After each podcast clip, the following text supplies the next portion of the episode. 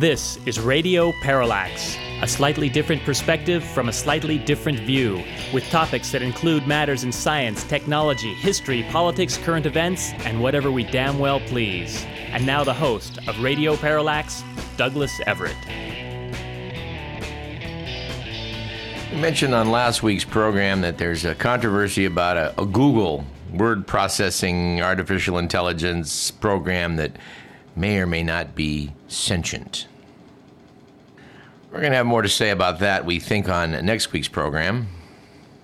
But we thought we might start out today by noting that, as far as we can self assess, Radio Parallax is, in fact, self aware and sentient. The fact is, Mr. Miller and I need to contemplate what it is we do here on a regular basis. Because the deal is, nobody's telling us what to do, which, frankly, is a wonderful thing. But in discussing recently the art of radio parallax with someone that had never heard of it, I said, well, we try and come up with good news, but sometimes that's really a problem. On the other hand, if we're talking about things that are of concern, it's probably good that we would try and get proper data out in front of you, dear listener, because if you don't really know what's going on, chances are the solutions that you're thinking of are probably not going to work. I guess this brings to mind Marcus Aurelius, naturally. Yeah, someone, someone posted a meme from the Roman emperor, who was quite a writer, saying that uh, the opinion of 10,000 men is of no value if none of them know anything about the subject, which uh, we think is true. So I guess I'm, I'm noting that if we stray into some bad news today, uh, which, which we're probably going to. That itself is a just cause. Another meme I got sent recently was from a retweet, I guess it was, somehow made its way to me from a man named John Pavlovitz. Said Mr. Pavlovitz, Dear good Americans, whatever you wish more good Germans were doing in Germany in 1933, you need to be doing that now. Which we're going to be talking about as we move through this. Yet another meme that uh, that was sent to me. I think I paraphrased it on last week's program, but I want to get it exactly right. This is baby Molly. A small child is laying on a blanket. She was born from an embryo that had been frozen for 27 years. If we put baby Molly in a freezer for 27 years, baby Molly would die. Why can you freeze an embryo and not a baby? Because an embryo isn't a living human. Hard to argue with the biology. Mr. Millen asked, At what point can you not freeze an embryo? And I have to admit, I, I don't know the answer to that. But we'll try and have that for next week's show. We've had some great, uh, great discussions in the last two programs. Two weeks ago with Jefferson Morley about his excellent book, Scorpion's Dance The President, the Spy Master, and Watergate. And a talk about the January 6th hearings on last week's program with adjunct professor of law at Northwestern, Stephen J. Harper. In today's show, we're going to be guest free because we've got a lot of uh, a lot of stuff we'd like to touch upon. Starting with one item that I that I got my hands on last month, but have failed to put on the show until now. If you're worried about politics in America, and and we think you should be, we unfortunately have some, I guess you'd say, even worse news. Writing in Vox last month, Ian Millhiser said a federal appeals court just handed down an astonishing decision that could dismantle much of the system the federal government uses to enforce long standing laws. The ruling came, and what I guess would be the last week in May, from a panel of the notoriously conservative Fifth U.S. Circuit Court of Appeals, which sided with a hedge fund manager who was fined nearly $1 million by the Securities Exchange Commission for defrauding clients. The manager, George Jarkesy, argued that the SEC's actions unconstitutionally deprived him of his right to a jury trial, and two of the three judges on the panel agreed with him. Right off the bat, you have to like the way this is starting. He didn't argue, I'm innocent. He argued, hey, hey, I need a jury trial. And let's face it, ladies and gentlemen, when you're guilty, you want a jury. Because you have to introduce doubt in the mind of one juror in a criminal case that there's reasonable doubt. Anyway, both of these Republican appointed judges are known for interpreting the law in creative and unexpected ways, said Vox, and that's, of course, to achieve desired conservative ends. This ruling could nullify the power of 2,000 administrative law judges who work in about 30 federal agencies enforcing environmental and financial regulations and ruling on eligibility for benefits. Said Vox, it's the judicial equivalent of tossing a Molotov cocktail into the federal government. In CNN, Tierney Sneed noted an appeal could reach the Supreme Court where the new conservative majority appears especially receptive to, quote, reining in the powers of the administrative state, unquote. The result could be a broad ruling stripping administrative powers from agencies across the federal government. Mark Gongloff in Bloomberg said that's something conservatives have dreamed of for decades. Ever since the New Deal expanded the power of federal agencies to protect the public from tainted water, dangerous workplaces, and discrimination, businesses and Republicans have sought to undo those regulations. Now the tide is turning, and Americans may soon find out many of the protections they take for granted are suddenly in doubt. A lot of people, after surveying the wreckage of this uh, this year's Supreme Court session, say, "Oh, wait till next year," and there's a prelude to that right there. I, I do want to note, by way of forward promoting, that we expect Michael Trachtman, lawyer, an excellent writer and commentator, to return to this program later in the month to give his opinion on Roe v. Wade and to take a look back at Citizens United.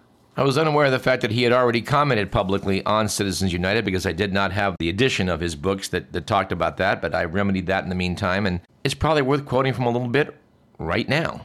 In Michael Trachtman's The Supreme's Greatest Hits, second revised and updated edition, he had this to say about Citizens United. Increasingly, Americans have come to believe that elections can be bought, not, as in prior eras, by stuffing the ballot box, but through the purchase of media time in such quantities as will steamroller an opponent of lesser means. This concern, the concern for what has become known as campaign finance reform, runs headlong into a bedrock constitutional issue can the government lawfully restrict the free speech rights of organizations to spend what they want to garner support for their preferred candidate? Said Trachtman, Citizens United conjures the continuing deep divide respecting campaign finance reform. But at the same time, it is much more than that. Citizens United has become a lightning rod for a cynical suspicion about the Supreme Court itself. Does the court decide cases based on a dispassionate view of constitutional principles? Or does it set out to serve a political bias or agenda? The suspicion, whether justified or not, did not arise in a vacuum. We would note that Mr. Trachtman bends over backwards to not insert his personal opinions in some of his writing. I know from recent conversations that his suspicion that the Supreme Court is out to serve political biases or agendas is now something he has reluctantly accepted as just a horrible fact of American life. Anyway, he talked about the McCain Feingold Act, officially known as the Bipartisan Campaign Reform Act, BCRA, back in 2002, that set out restrictions on campaign finances. At the time, it was considered a start, certainly not the ultimate answer to the problem of money and politics. Noted Trachtman, there was no consensus on how to limit the influence of big money. But at that time, the Citizens United was decided, there was a vibrant and ongoing debate that took as an article of faith the fact that somehow it had to be done. It's curious, too, although it's not discussed much in the book, that in 2003, the McCain Feingold Act was challenged by none other than Mitch McConnell, who opposed its passage in the Senate. He sued and got the case in front of the Supreme Court in McConnell versus Federal Election Commission. The court, by a 5 to 4 vote, decided that McCain Feingold was legitimate and could constitutionally restrict campaign finances. But at that time, two of the, yes votes, Justices O'Connor and Souter, had retired, leading us to 2010 and Citizens United. O'Connor and Souter had been replaced by two very likely no votes Chief Justice Roberts and Justice Alito. Anthony Kennedy, Antonin Scalia, and Clarence Thomas had already shown their cards. They had dissented in McConnell. And to make a long story short and even shorter, because we don't have too much time to go over this today and we'll be revisiting it again, Justice Anthony Kennedy from McGeorge School of Law disagreed with the primary rationale for limiting corporate expenditures, which is that money buys access and promotes corruption. He opined that only evidence of a quid pro quo corruption, a direct payment for a specific act in return, could justify curbing corporate expenditures and for that reason, large direct contributions to candidates could be prohibited as being justifiably suspicious. But he concluded there was no evidence that indirect support of a candidate, like distributing a movie excoriating a candidate's opponent, would lead to corruption. Anyway, I'll, note in closing here that uh, in this chapter, Trachtman notes that Citizens United has spawned a storm of rancorous criticism. Most people, according to surveys, believe the decision fosters a system in which elected officials, even if not quid pro quo corrupt, are highly influenced by corporations that provide the money it takes to get elected and stay elected in a political system dominated by expensive television commercials and political consultants. I think we would have to agree on Michael Trachtman on that last part and look forward to discussing it with him in greater detail. Another discussion of our political mess with uh, our past and future guest, Howard McKinney, we talked about uh, the Electoral College and how it is that, well, there's a huge bias in Electoral College, obviously in favor of the smaller states. The House of Representatives is based on population, within reason, but the U.S. Senate gives two senators to every state, no matter how small. I got to wondering how much more power do people in small states have versus, say, a voter here in California? There's lots of ways you can you can determine this, but one way I decided to look at it was how many electoral votes does a state get relative to its population? Take California and call that one. In California's case, it takes 679,000 Californians to contribute to one electoral vote. Then I took a look at the 12 least populous red states to note that they, between them, have 53 electoral votes. California had 55 last uh, last election. It will be demoted by one in the 2024 contest. If you calculate the total for these 12 states and average out how many votes per person they get versus California, it averages out to 1.82. A Wyoming voter, for example, equals 3.6 Californians in being able to cast electoral votes. A citizen in North Dakota has a 3 to 1 advantage. In the four most populous red states of this dozen, the factor works out to about 1.4. A person voting in Utah, Kansas, Arkansas, or Mississippi has 1.4 times the power of a voter in California. So obviously, we're a good long way away from one man, one vote. Also, one person, one vote. And if I may insert one little politically correct dig at this juncture, I would note that I heard recently someone talking in the wake of the Roe v. Wade overturning that this was going to create a problem for pregnant persons. Yes, pregnant persons. Don't you think you'd be on pretty solid ground if you referred to a pregnant person as a woman? We think so. I don't know. I feel womb challenged. Well, we'll see if we can get some therapy for that. But back to politics.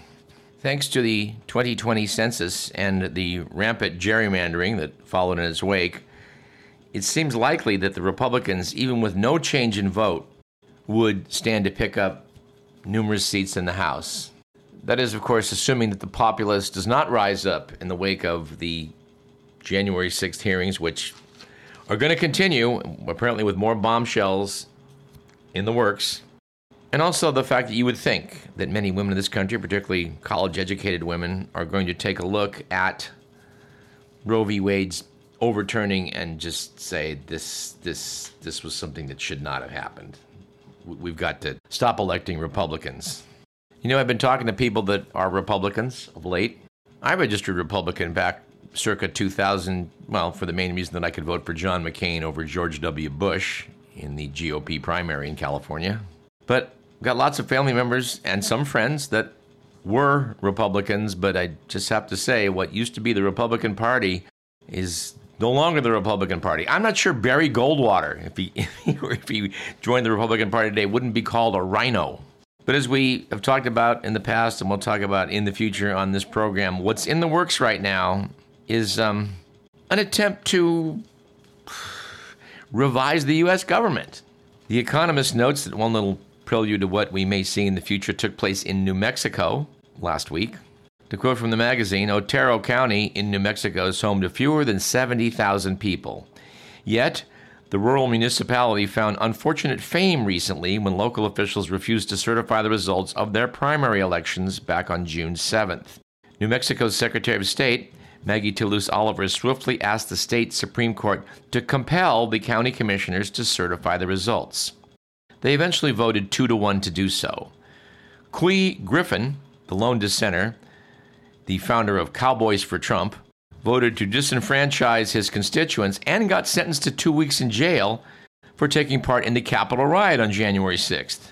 Noted the magazine, this was not a contentious election. The county clerk insisted there was no evidence of fraud and no candidate questioned the results. Mr. Griffin himself admitted his intransigence was not based on any facts. Echoing a favorite conspiracy theory of Donald Trump, the commissioner said he just had a gut feeling that something was amiss. Later in the piece, The Economist notes at least 23 Republican candidates for Secretary of State in this year's midterms have questioned the results of the 2020 election. That's according to States Unified. That's according to States United Action, a watchdog group. The latest test of Republicans' embrace of these candidates was Colorado's primary on June 28th. Tina Peters, a clerk who was recently indicted for breaching her county's election system in an effort to prove the voting machines were rigged against Mr. Trump, lost to a moderate with no such delusions. It's coming, folks. We're going to see what happens this November as elections get challenged. They will be challenged regardless of whether they were done perfectly. They will be challenged if the Trumpian candidate does not win.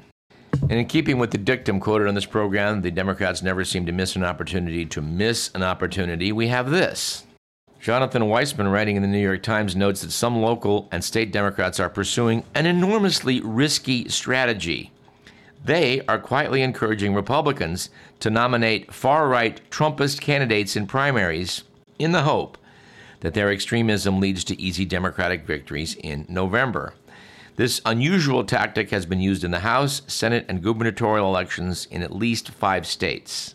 Just have to pause right there and say, how smart does this sound to you, my dear listener? In Colorado, a shadowy new group has spent $1.5 million on ads calling senatorial candidate Ron Hanks, a big lie supporter who participated in the January 6 protests, too conservative. To the Republican base, of course, that sounds like enough of a compliment to make them choose him, not the moderate Joe O'Dea, to run against incumbent Senator Michael Bennet. Said Ed Kilgore in New York Magazine, Democrats are pulling similar stunts in California. This controversial tactic presumes that a majority of general election voters be turned off by GOP kooks. But, of course, as Trump's 2016 upset victory demonstrated, that calculation can prove wrong. I'd like to note that I just finished Peril by Bob Woodward and Robert Costa.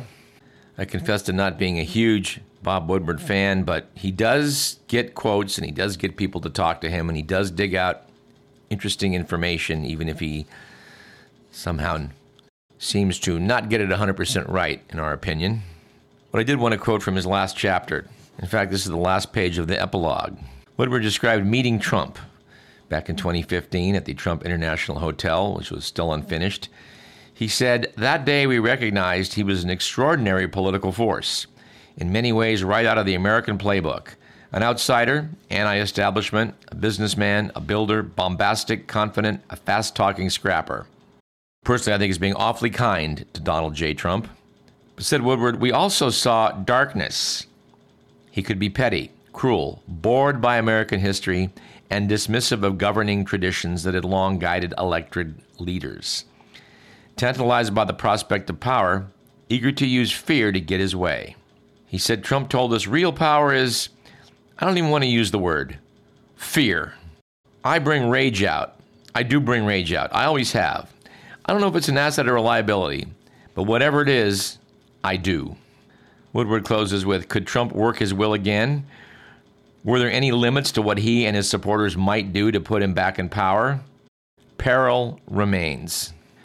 We don't often have a lot of nice things to say about Donald Trump on this program, but we do want to note that back in 2016, when he surged to the front of the Republican uh, candidate list, we thought that he probably offered one advantage over Hillary Clinton. He, Donald Trump, was probably not going to want to take responsibility for starting a war anywhere. We didn't think Hillary Clinton would feel so constrained about it. One of the last chapters here, Bob Woodward talks about Joe Biden and how Joe Biden was determined last year to close out the American involvement in Afghanistan. I was not aware of this fact, but when Obama first decided early into his first term that he was going to ramp up the war in Afghanistan, Joe Biden was steadfastly opposed. Joint Chiefs of Staff Milley was aware of what was going on back in 2009. Talking to his people, he was trying to explain Biden's mindset on Afghanistan and said, in the first year of Obama, well, that's when the military and Secretary of State Hillary Clinton strong armed Obama into sending 30,000 more U.S. troops to the Afghanistan war. To quote from General Milley, I was a colonel at that time. General Mullen was the chairman, and I was in the basement. I was a witness to some of this. Admiral Mullen, General McChrystal, General Petraeus, the uniform guys, had tried to box in a new president, a new young president from Chicago that, well, maybe I can't read minds, but they thought could, they could take advantage of and box him in on the surge in Afghanistan. Joe Biden pointed out correctly at that time that there'd been mission creep in Afghanistan. We went in to get rid of the Taliban, which had given safe harbor to Al Qaeda and Osama bin Laden. But then there was this idea we needed to get involved in nation building in Afghanistan. We certainly questioned this this whole issue on this program on many occasions over the years, and are a little bit surprised to learn that we were completely in sync with future President Joe Biden. And here is the exact stats I made mention of on last week's program 58% of Americans think former President Donald Trump should be charged with a crime for his role in the January 6th Capitol riot. Well, we would call it the Capitol Putsch. A putsch, by the way, is a secretly planned and suddenly executed plan to overthrow a government. That's the best word we've heard for what happened on January 6th. We hope people will start using it. At any rate, this represents a 6% increase since the House hearings began, and this is data that's a week old and before the blockbuster dropped by Cassidy Hutchinson last week. There seems to be evidence that uh, a lot of people have come forward in the wake of her testimony, and there's going to be more in, of a similar vein. We're looking forward to it. But back to the polling 91% of Democrats favor charging Trump, 19% of Republicans and 62% of independents now think Trump should be charged with a crime. The, the, numbers may have moved a little bit since that report came out. We hope so. And we, we hope when this show is over and the televised hearings that Merrick Garland will then step in and start indicting. In Bob Woodward's book, he seems to uh, let the authorities off the hook in saying that, well, the intelligence wasn't that good. It seemed kind of like uh, it was a little unorganized. We really didn't know what was going to go down on January 6th, to which I say, I doubt it. What the hell does the NSA and CIA do but listen in on all of our conversations and monitor them? It is interesting, of course, that one of the insurrectionists who was advocating the overthrow of the U.S. government on January 6th was the wife of a Supreme Court justice. We do hope that Ginni Thomas will be put under oath and put in front of the cameras. Probably not going to happen, but we can hope, can't we? And frankly, for comedy relief, what could be Ju- Rudy Giuliani appearing before the cameras?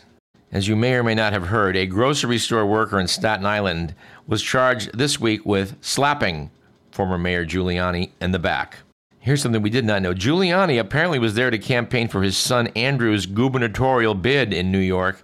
He said he felt tremendous pain, as if somebody had shot me adding that if he weren't in pretty good shape, he would have hit the ground and probably cracked my skull.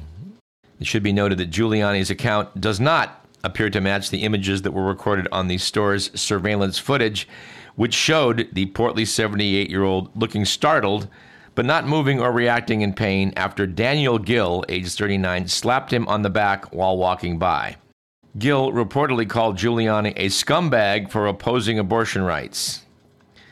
The charges against Gill were reduced after the video surfaced. And you know, there is some evidence that the Department of Justice is going to do something about what happened on January 6th. John Eastman, the lawyer who was the mastermind of Trump's strategy to overturn the election results, which was documented pretty well in, in Woodward's book Peril, got confronted by agents with a search warrant last week as he left a restaurant near his Santa Fe, New Mexico home. They frisked him they forced him to provide biometric data un- to unlock his phone, and they sent it to a forensic lab. The same day, federal agents raided the North Virginia home of Jeffrey Clark and seized electronic devices from the former DOJ official who pushed the Justice Department to make claims of election fraud. We'd also note that right after the January 6th siege, John Eastman emailed Rudy Giuliani to say, I've decided I should be on the pardon list if, if that's still in the works.